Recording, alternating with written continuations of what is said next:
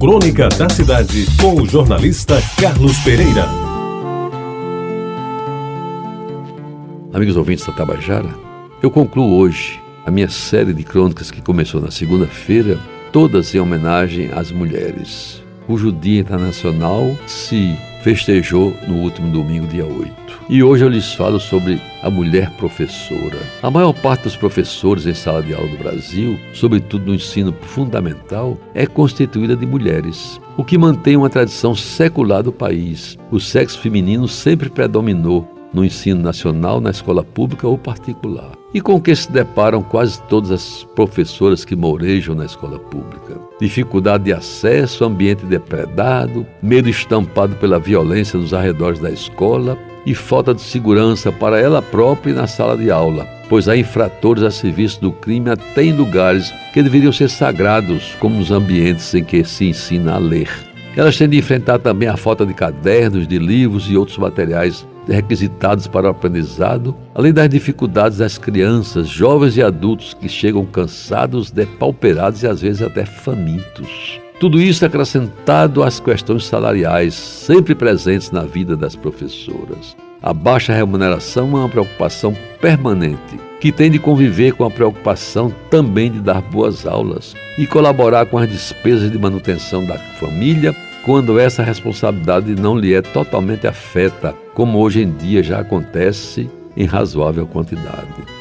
É de se elogiar a conduta do governo da Paraíba, que já há alguns anos, sobretudo este ano, tem tratado as professoras com o carinho e a justiça que as merecem, melhorando seus salários e também as condições em que elas trabalham. Será que os métodos de ensino que foram abordados durante o curso da faculdade estão de acordo com a realidade encontrada?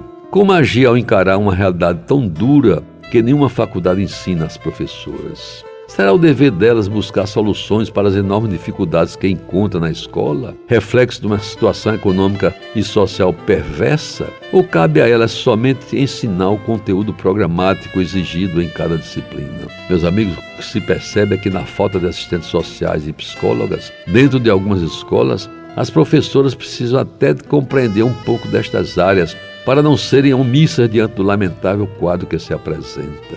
Será que isso é justo? Será que somente a vocação do professor e o amor pelos alunos darão um suporte para ela no plano, inclusive emocional?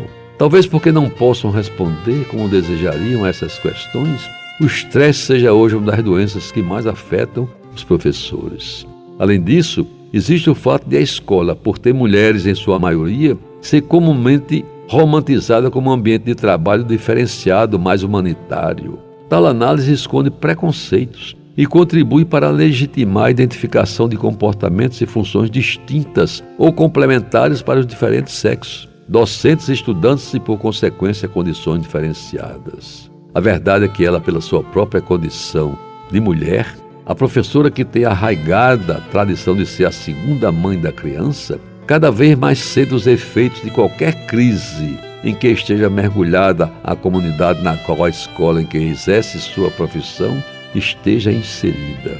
Pois é, meus amigos, neste breve questionamento, dentro das comemorações pela passagem do Dia Internacional da Mulher, é que eu rendo homenagem a todas as mulheres professoras com quem muito aprendi ao longo da minha vida. E com isso encerro esse ciclo de quatro crônicas que eu divulguei pela nossa Rádio Tabajara esta semana em homenagem à mulher, porque tudo que se disser delas ainda é pouco.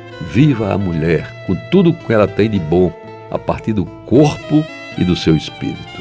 Você ouviu Crônica da Cidade com o jornalista Carlos Pereira.